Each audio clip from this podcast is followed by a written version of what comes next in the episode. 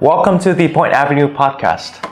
In this podcast series, we're going to talk with Point Avenue students, teachers, mentors, and friends to discuss about their lives, learn some things from them uh, regarding their careers, about their life choices, uh, and about the inner workings of some of their thoughts.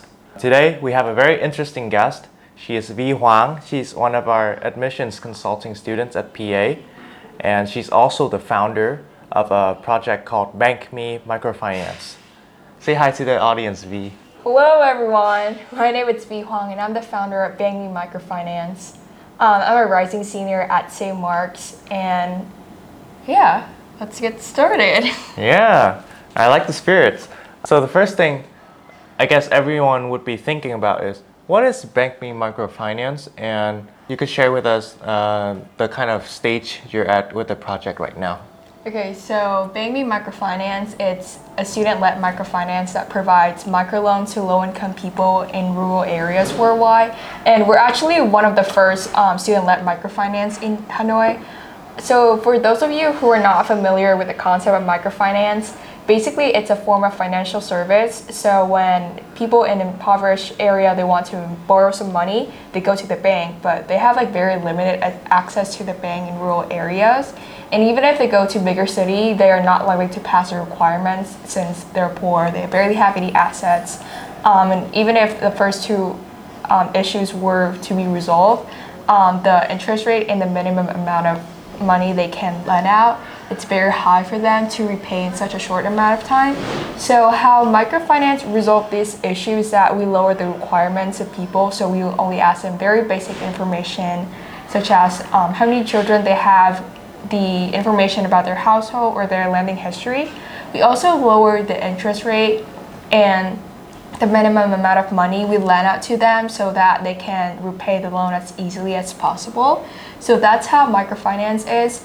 Um, currently, we have we are in um, like a stable operation, so we have established um, partnership with an adult-led microfinance in Vietnam we also um, had a fundraising pitch to investors um, last April. Um, and we have also lent out money to people for about two months now. And we're having a recruitment process to recruit more members into our organization. So, yeah. I, I can see that uh, you're kind of at that stage where uh, the, all the groundwork has been laid out. It's also interesting to see um, a bit of that motivation on why you want to create this project. I guess it's for social work yeah. because you're providing small loans to uh, people who otherwise cannot get access to it from the banks. Yeah. At a low interest rate too. Yeah. Can I ask what other kind of uh, inspiration or motivation uh, for this project did you uh, uh, get it from? Um, so actually, I've I had never heard of like microfinance before until the ECs at Point Avenue mentioned to me at something I would be interested in and something that aligns with my interests. So I just look into microfinance, how it works, and all the reputable microfinance institutions in Vietnam, and I get very intrigued by the idea of um, microfinance, just like lending out small loans to people, and I think that's like very sustainable and impactful. Um, but the main reason that I started microfinance is because um, the idea that like in society, people often blame poverty on laziness and like the lack of motivation. But more than often, it's not the case. It's about like the limited access people have to the financial resources in order to become financially independent. So I just want to break that um, barriers for people, and I feel like um, financial independence it's like the most sustainable way to get out of poverty because I feel like sure like donating money, um, doing charity, and like donating necessity, it's very impactful. But I think it's more impactful if you give them the money to open their own business, um, allow them to earn a living, become financially independent, and potentially create jobs for other people. Because I feel like necessities will run out eventually, but jobs won't. So that's why I wanted to create microfinance. Mm. I also feel another thing you kind of want to say through this is that this is more sustainable than yeah. than than charity work. Mm-hmm. Um, uh, helping people get on their own two feet mm-hmm. financially uh, is better than giving them like a small amount of money yeah. and then end the project there. Yeah. So let's talk more. Let's touch more on that sustainability mm-hmm. factor. Um, how is your business sustainable? As in, how long do you keep this project running for? And what happens when you're, you're no longer in charge? How do you pass on that um, Yeah. to others? Well, so microfinance itself is a very sustainable concept um, because you have, for example, if you have a small amount of money, say you have $200, you lend out that $200 to a farmer in a rural area, and then after like five months, for example, you get all $200 back. So your money will not uh, be lost, your money will not like go away just like charity because for charity you donate like $200, you just give it away. But for microfinance, you will get your $200 back eventually. Um, you will not lose any money, but your $200 has the potential to like change many lives because you keep lending out money to people. Um, and micro and that's why microfinance is like very sustainable. We only like um, like raise a certain um, amount of money from our investors, but we can like keep lending out to people for like um, like so many years. So our business model it's very sustainable already. But we also like try to reduce the risk for our investors because they invest money into our organization. We want to protect their money. So what we do is we have monthly fundraising events. Um, and all the profits collected from that fundraising events will um, be used um, to provide scholarship to underprivileged children. And just in case because you know microfinance is also like banking services people some people are not able to repay the loan. Um, so the money will be lost away and we will use all the profits from the fundraising event to like compensate for that money. So we still make sure that the investors still get their money back and their money is still protected. Um, another thing is that um, we still have to like evaluate the loan applications. We still have to like ourselves like choose the applicants to lend the money to. So we want to make sure that we have a good judgment and we know who we're lending out to and like the risk it takes um, when you lend out money to people. So we have like a very thorough um, training and like guidelines for every member of our investment department, like the department who's responsible to like choosing who to lend out the money to. And we also partner with um, CEP Microfinance, like a very large microfinance in Vietnam, um, to organize an internship this August so that we can have like a more hands-on experience and we can also like see how professional microfinance would like um, handle all the loan applications. I see. Yeah. So I'm glad to hear that you have some guidelines and kind of like a benchmark Yeah. to assess the loan applicants. I think that is a very important risk that you should consider when uh, you want to, if you want to make this business model sustainable and you can satisfy your um, investors. Yeah. Uh, so we briefly touched upon that, uh, some risks uh, regarding the, the project.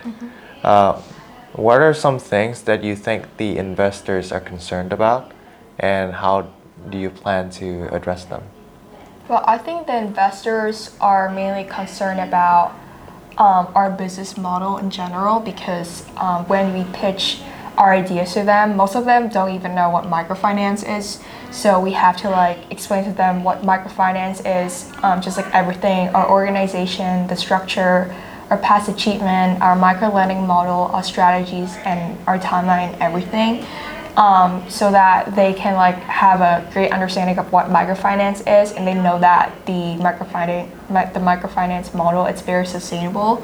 So they are able to like donate um, investor money in us.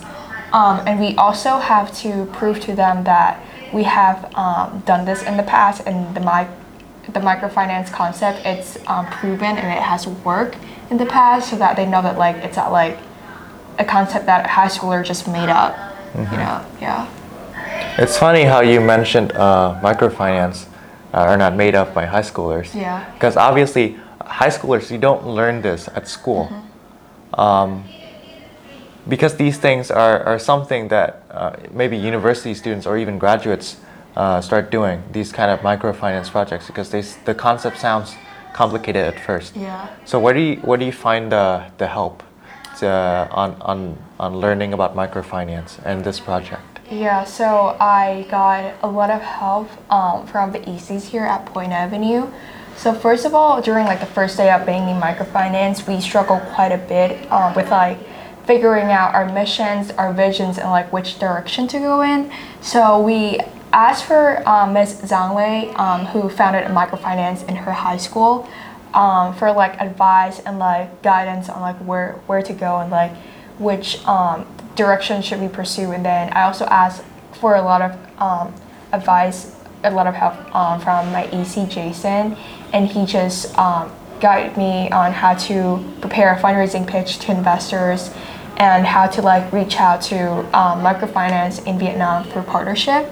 Um, and like the AC, the whole AC team in general were very supportive because um, they just helped me a lot with like managing the human resources because as a student leader, um, I faced quite a lot of challenges with like confronting underperforming members and like firing someone at my age or just like having difficult conversation with teenagers in general and it was like very helpful. Um, and I remember one time I gave them like a practice fundraising pitch in preparation for like the official fundraising pitch in April. Uh-huh. Um, and I think it's very helpful because like even though it's not part of their responsibility to listen to a high schooler like asking for investment, mm, they still like paid very close attention to my presentation and they even gave me like constructive feedback on the pitch afterwards.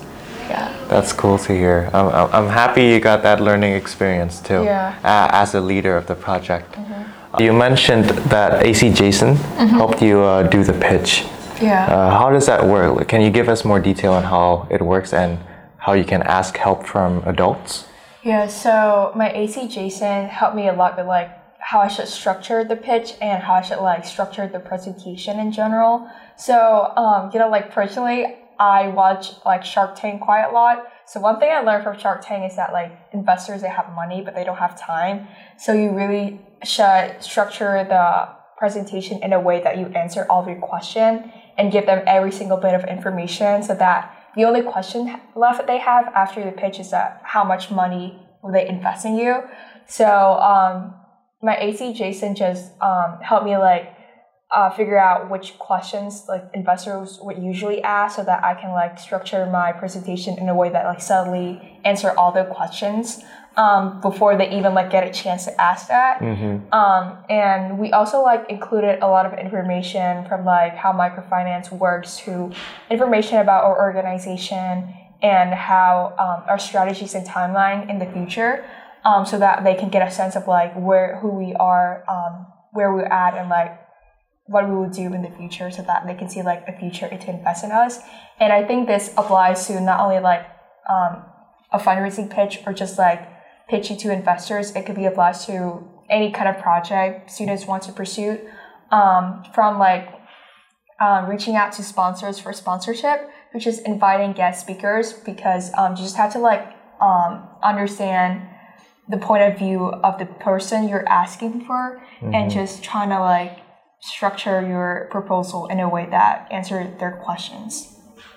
And uh, I think this doesn't have to stay with, uh, within the project side. Yeah. It can expand to life even. Yeah. This this pitching strategy, mm-hmm. it shows that you you have sympathy for people because yeah, you definitely. see things from their point of view. You do your research, mm-hmm.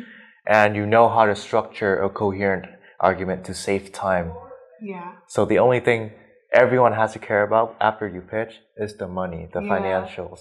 So I think this is an important strategy that everyone can learn from and use in not just project planning, but also everyday life when you need something from someone. How do you think that this project has helped you in, in life now and, and perhaps in the future? Um, so I'm very interested in consumer psychology, so I want to learn marketing in university. So I hope that in the future I'll become a marketer. Um, but I also want to be a marketer to promote like social cause and like um, for a good cause. So I think Bank Mi Microfinance will definitely be a foundation for me to spread positivity and just to lend help to those who are in need. Mm-hmm. And those who are in need here are also students who yeah. need directions on how to launch uh, new projects. Mm-hmm. Uh, as a closing statement, uh, do you have any advice for the students who want to uh, open initiatives like this? uh, in high school? Um, yeah, I, I have two advice actually. So the first one, it's more about like how to like plan your project during the first steps. So when you first start a project, just um, I think everyone should have like a reality check kind of thing. So basically, it's like giving yourself an honest assessment of what you are, what your goals are, and what steps you need to take to get to your goals. Um, so, for example, for Bank Mi Microfinance, um, one of our first end goal was to provide microloans to people. Our struggles was that because we were high school students, we have very like we cannot like reach many like people in the rural areas. Um, and so like we figure out a plan to just partner with local microfinance so that they can refer customers to our organization. And they could also like give us guidance on how to like assess um, loan applicants. And that's um, so i think like students who want to pursue their own passion project should have a process similar to that. Um, but my second advice is that even if you plan out everything don't just like don't be discouraged if things don't work out um, according to your plan. Because um, during the first few days, like reaching out to our potential partners, we were quite miserable because we had got like no email replies from anyone. We didn't even get like a rejection letter. People just like straight up um, ignore our email.